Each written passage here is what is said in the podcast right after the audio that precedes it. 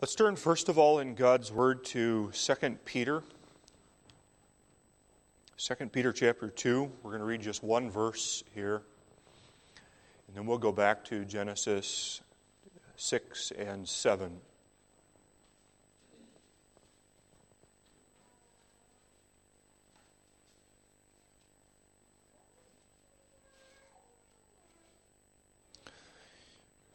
Second Peter chapter 2, we read just verse 5, speaking here of God's work, and spared not the world, but saved Noah, the eighth person, a preacher of righteousness, bringing in the flood upon the world of the ungodly.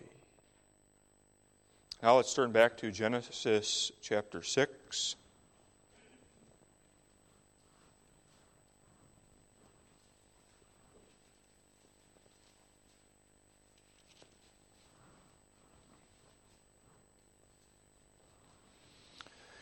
And it came to pass when men began to multiply on the face of the earth, and daughters were born unto them, that the sons of God saw the daughters of men, that they were fair, and they took them wives of all which they chose. And the Lord said, My spirit shall not always strive with man, for that he also is flesh Yet his days shall be an hundred and twenty years. There were giants in the earth in those days, and also after that, when the sons of God came in unto the daughters of men, and they bare children to them. The same became mighty men which were of old, men of renown. And God saw that the wickedness of man was great in the earth, and that every imagination of the thoughts of his heart was only evil continually. And it repented the Lord that he had made man on the earth, and it grieved him at his heart. And the Lord said, I will destroy man, whom I have created from the face of the earth, both man and beast, and the creeping thing, and the fowls of the air, for it repenteth me that I have made them. But Noah found grace in the eyes of the Lord. These are the generations of Noah. Noah was a just man and perfect in his generations, and Noah walked with God. And Noah begat three sons Shem, Ham, and Japheth. The earth also was corrupt before God, and the earth was filled with violence. And God looked upon the earth, and behold, it was corrupt, for all flesh had corrupted his way upon the earth. God said unto Noah, The end of all flesh is come before me, for the earth is filled with violence through them. And behold, I will destroy them with the earth. Make thee an ark of gopher wood. Room shalt thou make in the ark, and shalt pitch it within and without with pitch. And this is the fashion which thou shalt make it of. The length of the ark shall be three hundred cubits and the breadth of it fifty cubits, and the height of it thirty cubits. A window shalt thou make to the ark, and in a cubit shalt thou finish it above. And the door of the ark shalt thou set in the side thereof, with lower, second, and third stories shalt thou make it. And behold, I, even I, do bring a flood of waters upon the earth to destroy all flesh, wherein is the breath of life from under heaven, and everything that is in the earth shall die. With thee will I establish my covenant, and thou shalt come into the ark, thou and thy sons and thy wife and thy sons' wives with thee. Let's move ahead now to verse 22. Thus did Noah according to all that God commanded him, so did he. And the Lord said unto Noah, Come thou and all thy house into the ark, for thee have I seen righteous before me of this generation. And then skipping down to verse 7, Genesis 7, verse 7. And Noah went in, and his sons, and his wife, and his sons' wives with him into the ark because of the waters of the flood, of clean beasts, and of beasts that are not clean, and of fowls, and of everything that creepeth upon the earth. They went in, two and two, unto Noah into the ark, the male and the female, as God had commanded Noah. And it came to pass after seven days that the waters of the flood were upon the earth. Going down to verse 15. And they went in unto Noah into the ark, two and two of all flesh, wherein is the breath of life. And they that went in, went in male and female of all flesh, as God had commanded him. And the Lord shut him in. And the flood was forty days upon the earth, and the waters increased, and bare up the ark, and it was lift up above the earth. And the waters prevailed, and were increased greatly upon the earth, and the ark went upon the face of the waters. And the waters prevailed exceedingly upon the earth, and all the high hills that were under the whole heaven were covered. Fifteen cubits upward did the waters prevail and the mountains were covered. And all flesh died that moved upon the earth, both of fowl and of cattle and of beast and of every creeping thing that creepeth upon the earth, and every man, all in whose nostrils was the breath of life, and of all that was in the dry land died. And every living substance was destroyed which was upon the face of the ground both man and cattle and the creeping things and the fowl of the heaven, and they were destroyed from the earth. And Noah only remained alive, and they that were with him in the ark. And the waters prevailed upon the earth an hundred and fifty days. Thus far we read God's holy and inerrant word. May God add his blessing upon the reading of his holy scriptures. The text that we consider tonight is Hebrews 11, verse 7.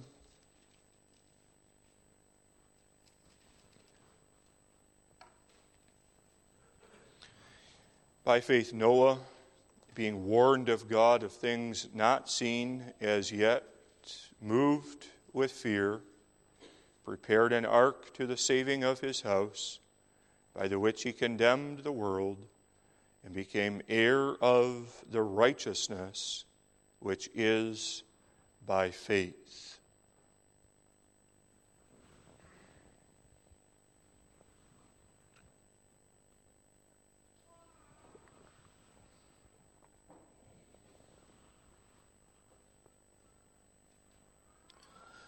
Beloved congregation in the Lord Jesus Christ, we have seen from the Word of God what faith is.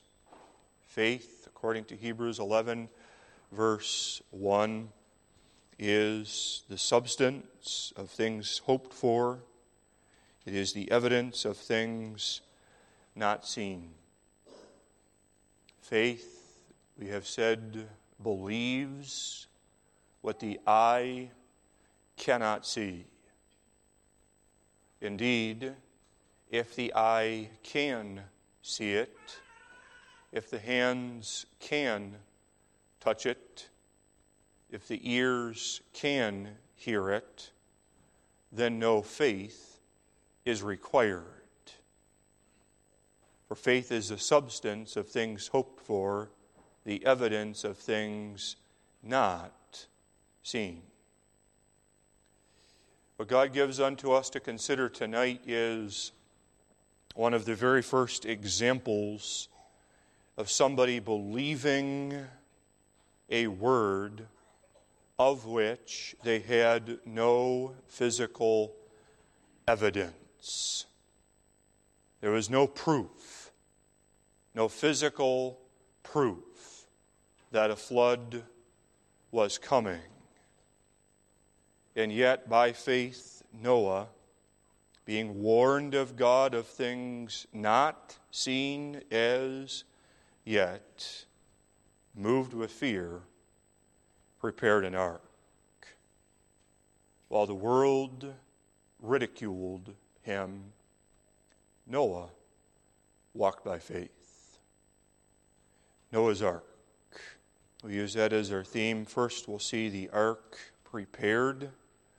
Second, the world condemned. Looking at that phrase, by which he condemned the world.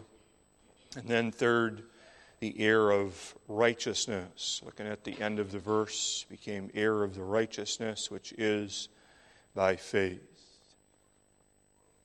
The ark prepared. The reason that the ark was prepared is that Noah was moved with fear. Noah was moved with fear because he had received a message. This was a unique message that he had received. It was a message that came from God Himself. Almighty Jehovah had come to the earth and had brought a message unto Noah.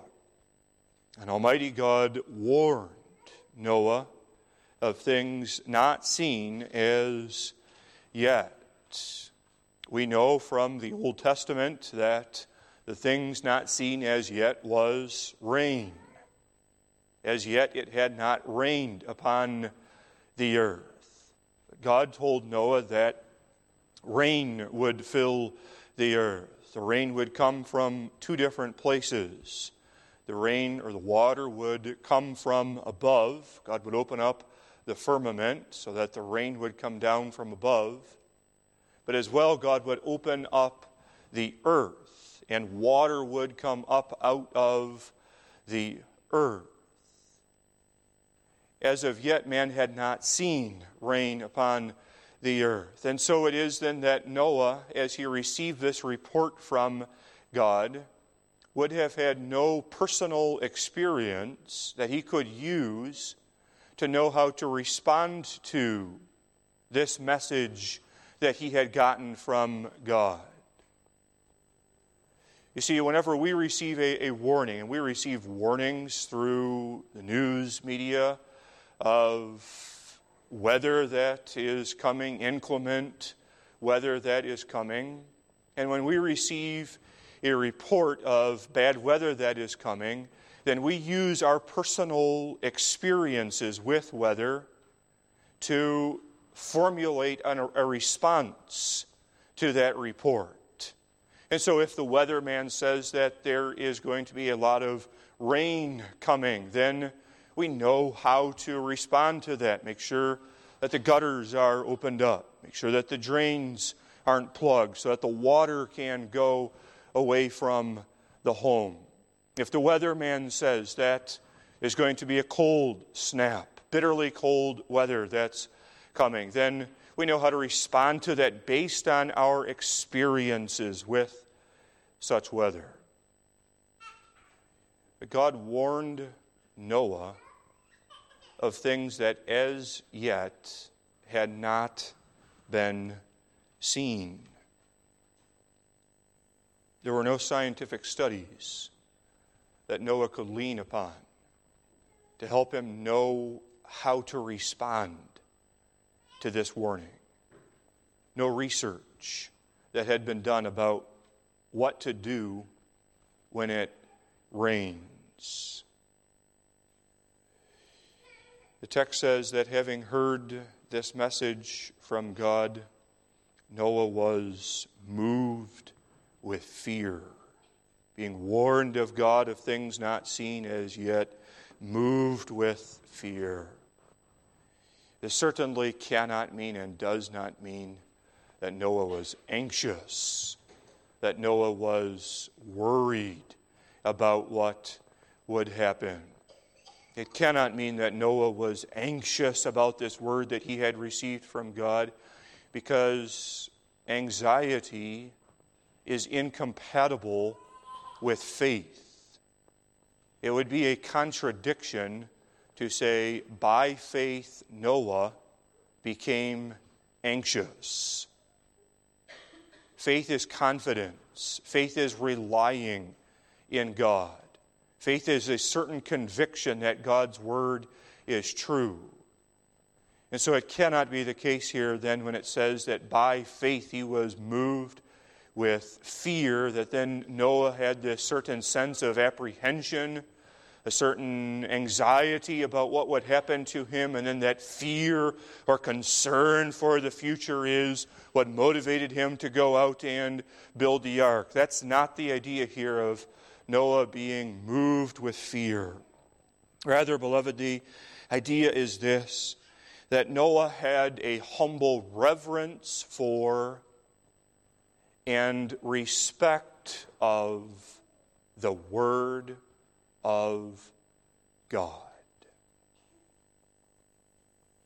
He had a godly fear. He was moved with that godly fear. The reason Noah was filled with reverence for this word and respected this word was because of the one who gave him that message. He was warned of God, of things not seen as yet.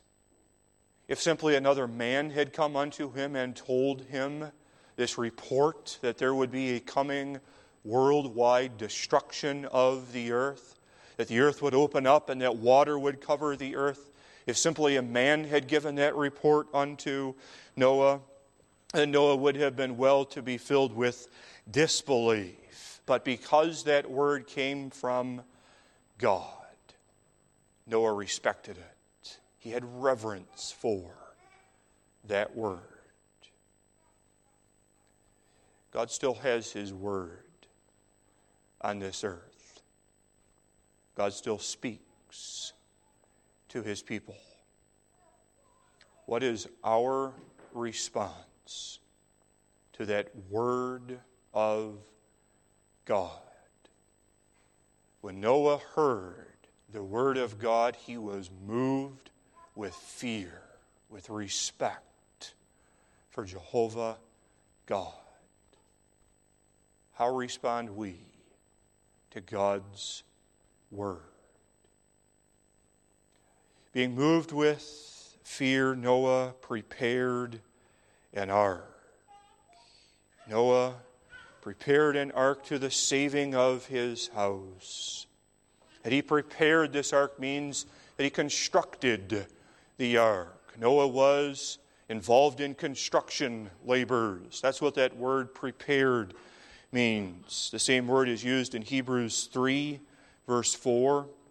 We read there, for every house is builded by some man. That word translated as builded is the same word translated in this verse as prepared. For every house is builded by some man, but he that built all things is God. Noah built, he constructed the ark. And this construction of the ark was no small or quick project. It was a task that would require patience and perseverance 120 years before there was a single drop of rain that fell down from heaven on this earth, Noah began the labors of constructing the ark. Vast amounts of material would be needed to be gathered together. Trees would have to be cut down, planed, and cut to size in order to be used in the construction of this ark a huge project this would have been. Genesis chapter 6 tells us that the ark was some 300 cubits wide, some 50 cubits tall, rather, some 50 cubits wide, 300 cubits long, and 30 cubits tall. That means it would be about 450 to 500, depending on the exact length of a cubit, 450 to 500 feet long. It would be over 45 feet tall, taller than a three story building, and it would be over 90 feet wide.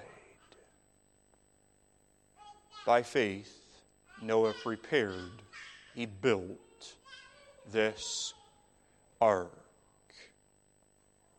Noah evidently was a man of no small amount of carpentry abilities.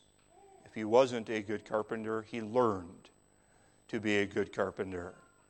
In the 120 years that he spent sawing, cutting, hammering, pitching it with pitch within and without, so that the ark would float. We mustn't envision that the ark was similar to modern day ships. Ships are designed to navigate through the waters, not just not only to float, but also to get from point A to point B. The ark did not have to navigate through the waters. The ark had to float. It was more or less a large storage container wherein God put his covenant family and species of every kind. What stands out about Noah building the ark is that Noah prepared the ark according to God's instructions. Now, this is different than Noah believing God's word that a flood was coming. That's one thing that Noah believed. When God came unto Noah and God warned Noah of things not seen as yet, Noah believed God that a flood was coming. But Noah's faith didn't stop there. He didn't just believe that a flood was coming, Noah also believed that God's plan for how to handle this flood would be sufficient to save him and his house. We saw that in Genesis chapter 6. God came unto Noah, Genesis 6, verse 13, and God told Noah, the end of all flesh is come before me, for the earth is filled with violence through them. And behold, I will destroy them with the ark. So that's God warning Noah of things not seen as yet. But then, after God told Noah, there's this destruction that's coming, then God went on and God told Noah, Noah, this is what you are to do in order to be delivered from that destruction. Here's what you are to do Genesis 6, verse 14 Make thee an ark of gopher wood. Room shalt thou make in the ark, and shalt pitch it within and without with pitch. And this is the fashion with which thou shalt make it 300 cubits by 50 cubits by 30 cubits. And then at the end of Genesis chapter 6, in verse 22, we read, Thus did Noah, according to all that God commanded him, so did he. What an evidence of faith that was that Noah trusted that the means that God had commanded him to make use of would be sufficient to deliver him from the coming flood. When Noah heard that God was going to destroy the earth with water from the earth, Noah didn't start thinking to himself, uh oh, there's this destruction coming. There's going to be this great disaster. And so I better start finding my own ways to avoid this destruction that's going to come on the earth.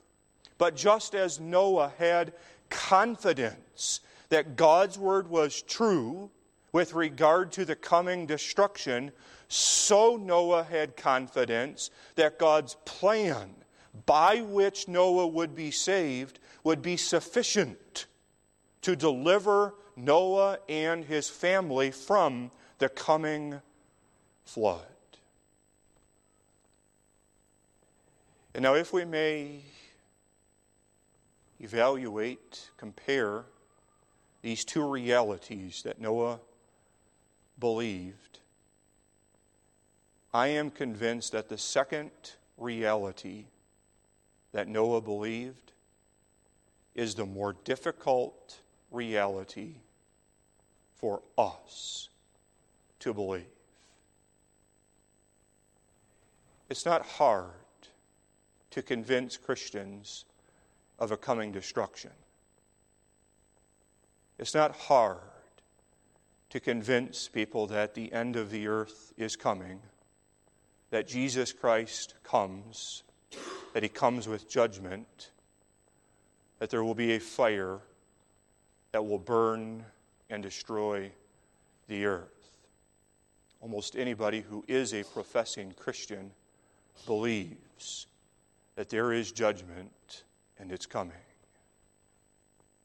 The more difficult reality to believe is that God's plan of salvation is sufficient to deliver me from that coming destruction. What is our natural response when we hear about the end times, the possibility of government intrusion into our homes, the loss of the ability to use the market to buy and to sell. As soon as people start hearing about those things, right after that, it gets followed up with, well, we better start making plans. We better start stockpiling stuff. We better start getting things ready so that we can be prepared when this final judgment comes.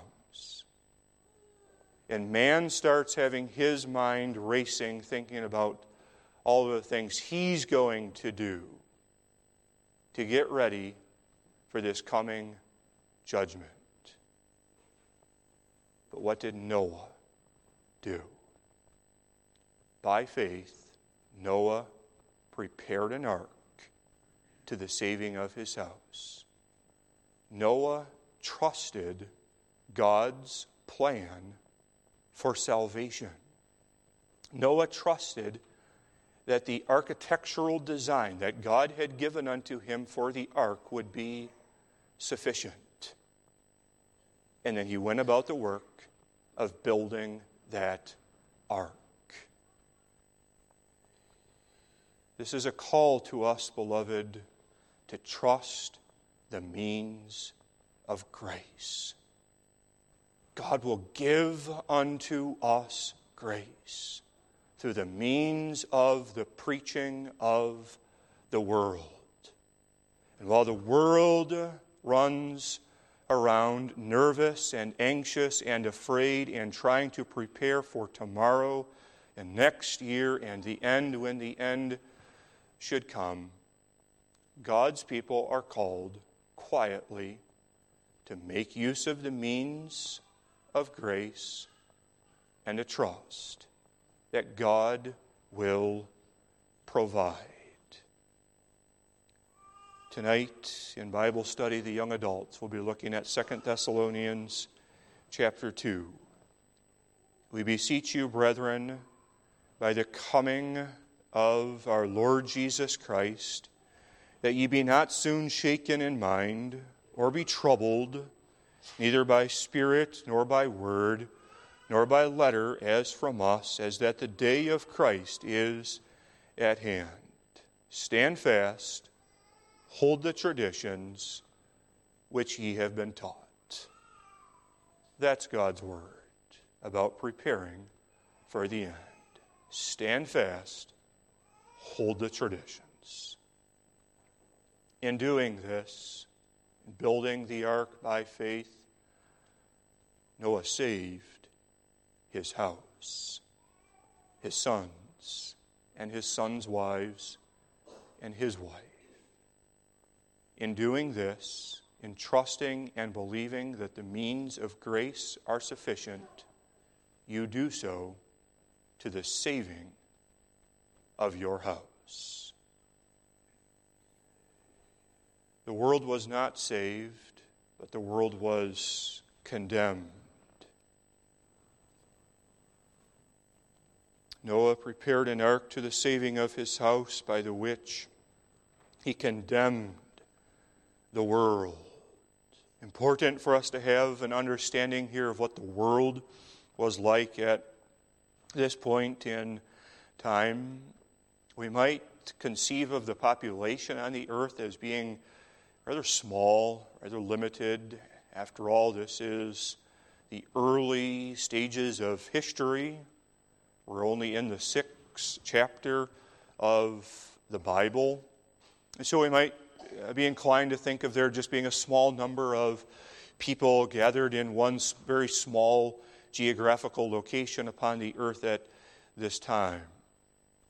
But there are two things that would lead us to believe that that was not the case, that there was simply a small number of people on the earth.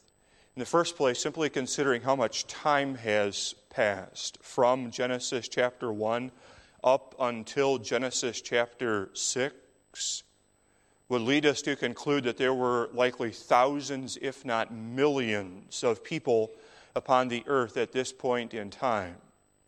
Some three to four thousand years passed between Genesis 1 and Genesis chapter 6.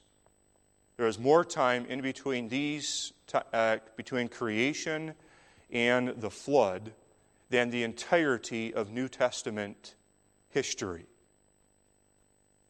In addition, a second reason why we would be led to believe that there are lots of people on the earth is the Word of God tells us so in Genesis chapter 6. Genesis 6, verse 1. And it came to pass when men began to multiply on the face of the earth, and daughters were born unto them Men are obeying the command that God gave to Adam and Eve in the garden be fruitful and multiply. And so mankind is indeed multiplying across the face of the earth. So, what now characterizes these thousands, if not millions, of people who now walk across the face of the earth? Wickedness is what characterizes them. Genesis 6, verse 5. And God saw that the wickedness of man was great in the earth, and that every imagination of the thoughts of his heart was only evil continually. The world included unrighteous fathers and unrighteous mothers. The world included mixed marriages. We see that in verse 2. The sons of God saw the daughters of men, that they were fair, that they were beautiful, and they took them wives of all which they chose. Instead of marrying in the Lord, sons in the church would grow up and they would desire a mate and they would look out upon the world and they would see the ungodly, albeit physically attractive woman, and they would lust after that woman and they would pursue her and marry her. And so you have these mixed marriages on the earth. And the result of these mixed marriages is that there were great men upon the earth. Great, not just with regard to their stature, but great with regard to their wickedness. These ungodly marriages produced ungodly children and ungodly grandchildren. The wicked world would have included false prophets and wicked teachers. It was a world that was ripe for judgment. Eight souls were saved in the ark. The rest was destroyed.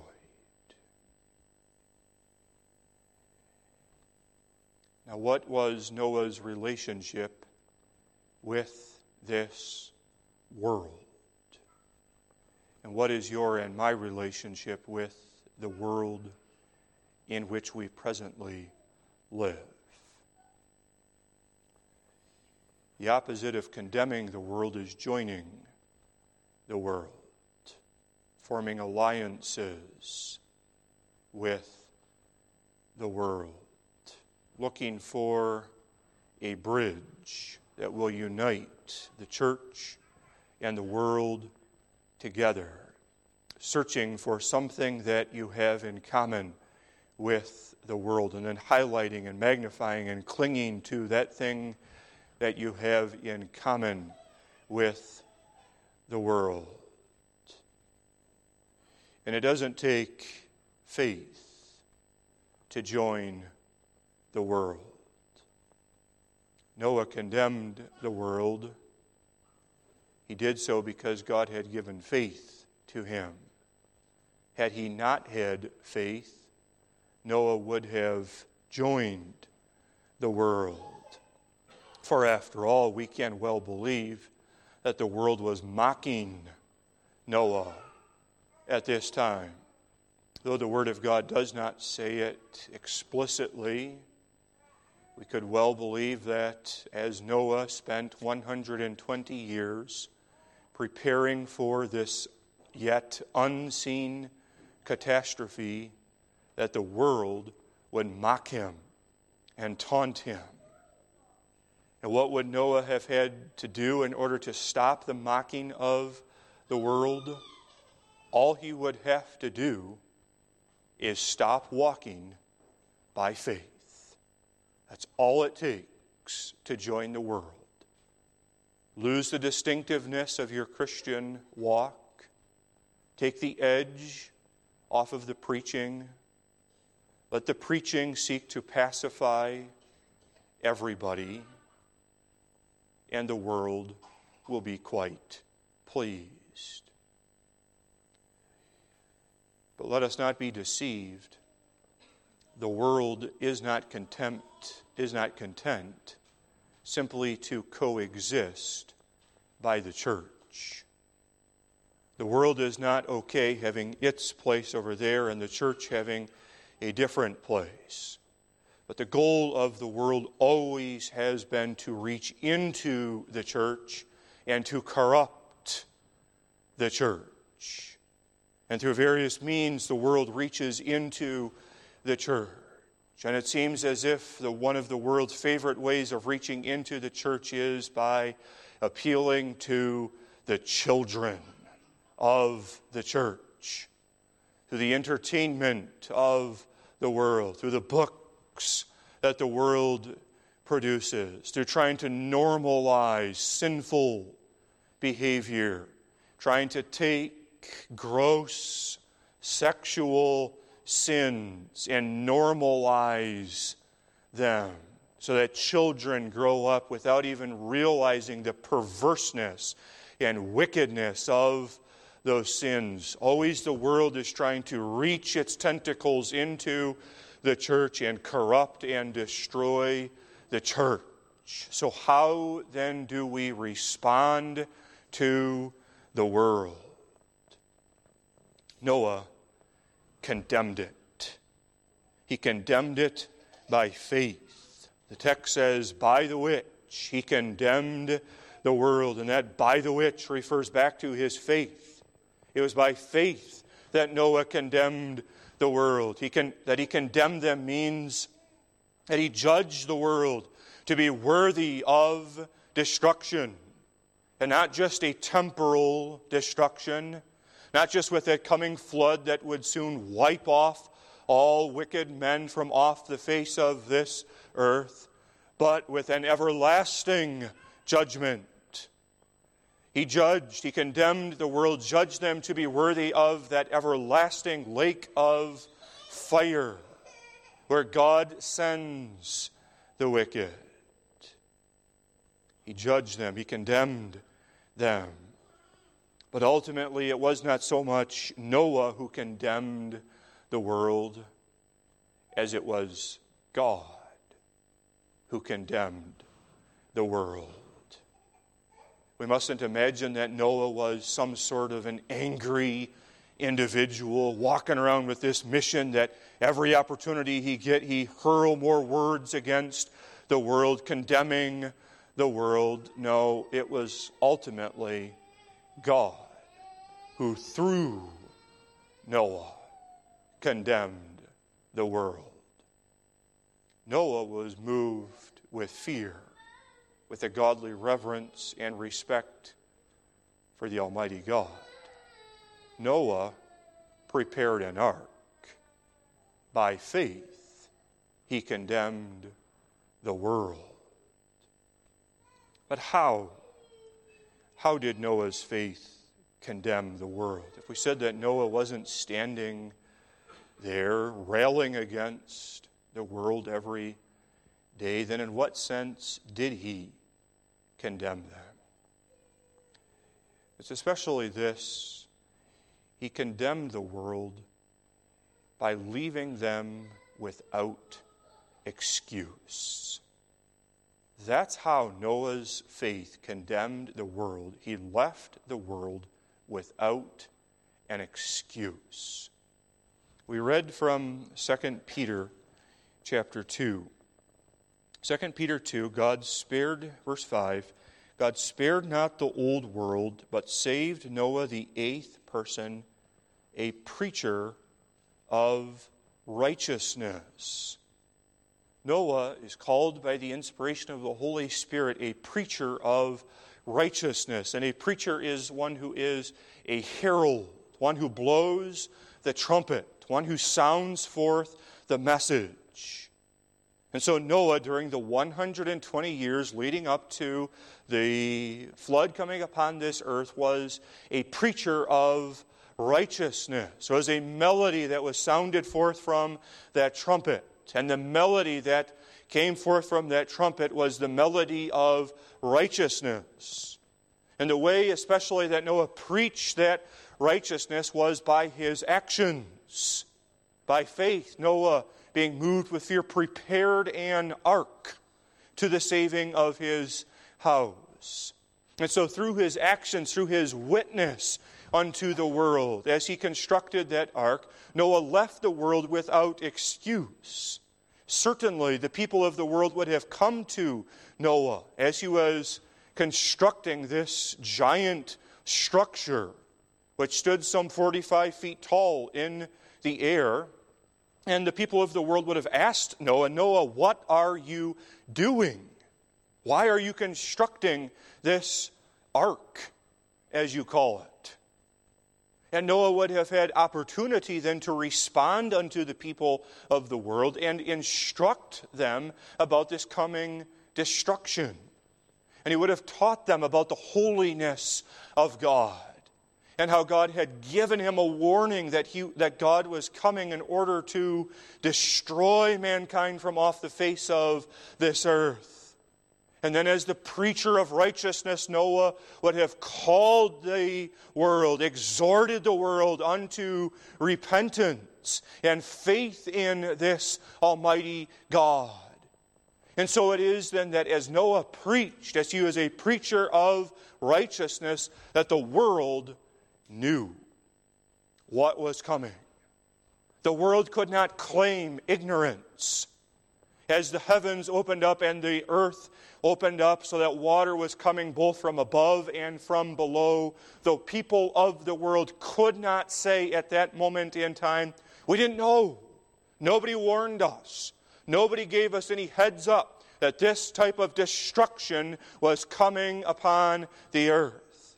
But for 120 years, Noah preached righteousness unto them as he constructed that ark. And thereby he left them without excuse. By faith, he condemned the world. He sought to form no alliance with them. He was not discouraged from doing his work through the taunting and the mocking of the world, but he condemned them. Do we leave this world without an excuse. Do we so let our light shine before men that the world knows of Jehovah God? And the world knows that this God is a holy God who is separate from that which is evil and who loves that which is pure. By faith, Noah condemned the world.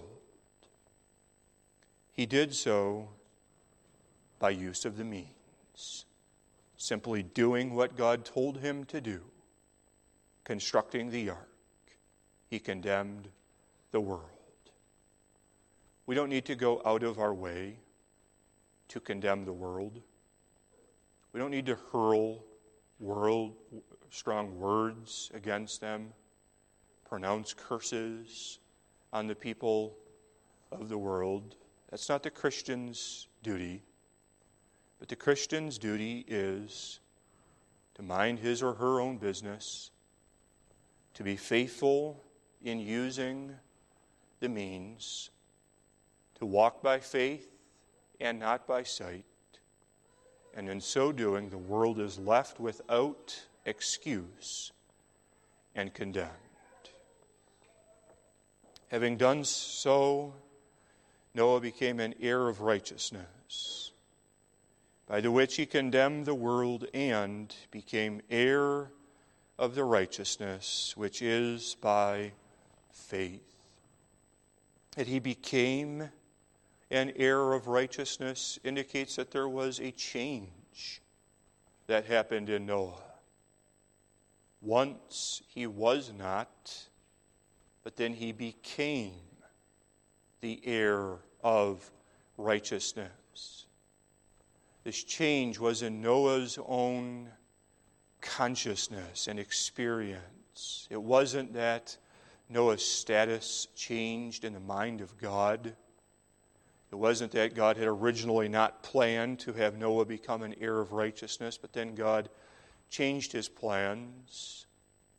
No, in God's eternal counsel, Noah always would be an heir of righteousness. But Noah became an heir of righteousness in his own consciousness and in his own experience. He knew that he was heir of this righteousness.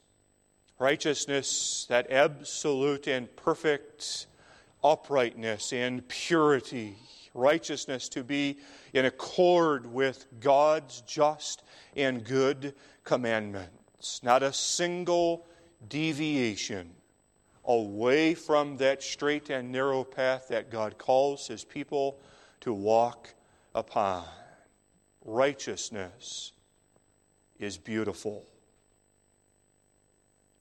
for holiness is beautiful. Noah knew that he was beautiful, for Noah found grace in the eyes of the Lord. Grace is the only explanation for how Noah became an heir of righteousness. Noah of himself was not perfectly pure, perfectly righteous, and upright. The word says he became an heir of righteousness. He received an inheritance that he did not deserve, but which was given unto him according to God's gift of grace an heir. A father has a son, and the father loves that son and wishes to bestow blessings, gifts upon that son. The father loves the son, even though the father knows the weaknesses of the son. The father is hurt by the son's sins, and yet the father gives that son an inheritance. Why? Because of love.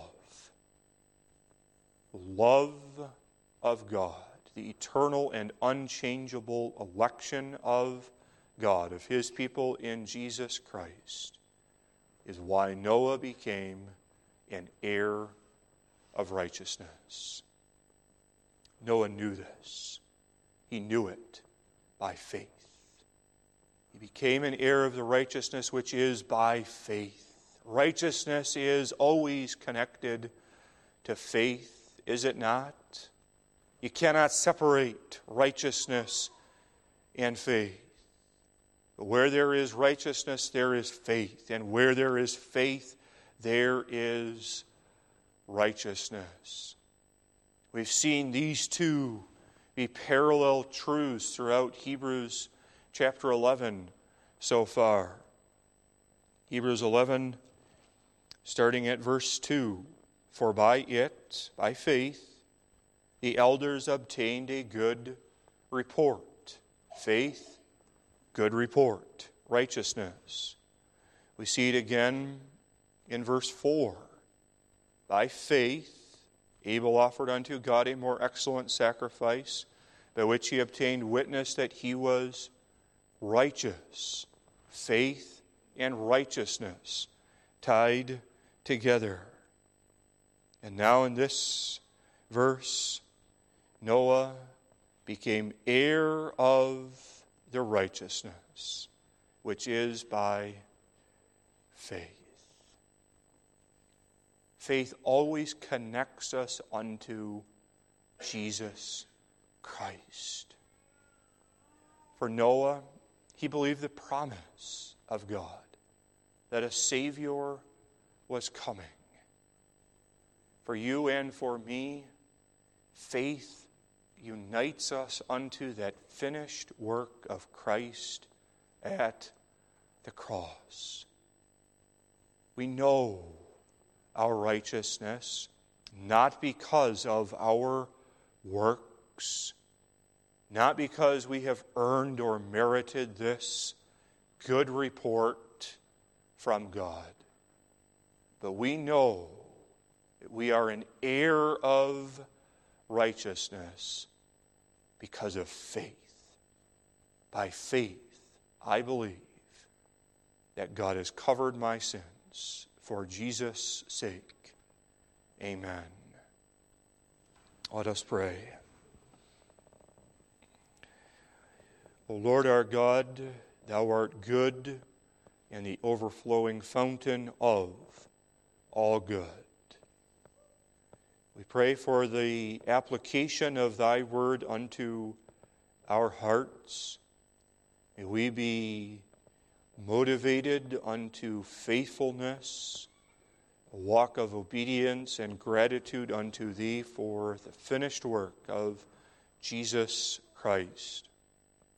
Give unto us the ability to walk by faith and not by sight, to submit and trust in thy way for us. Send us home with thy blessing for Jesus' sake. Amen.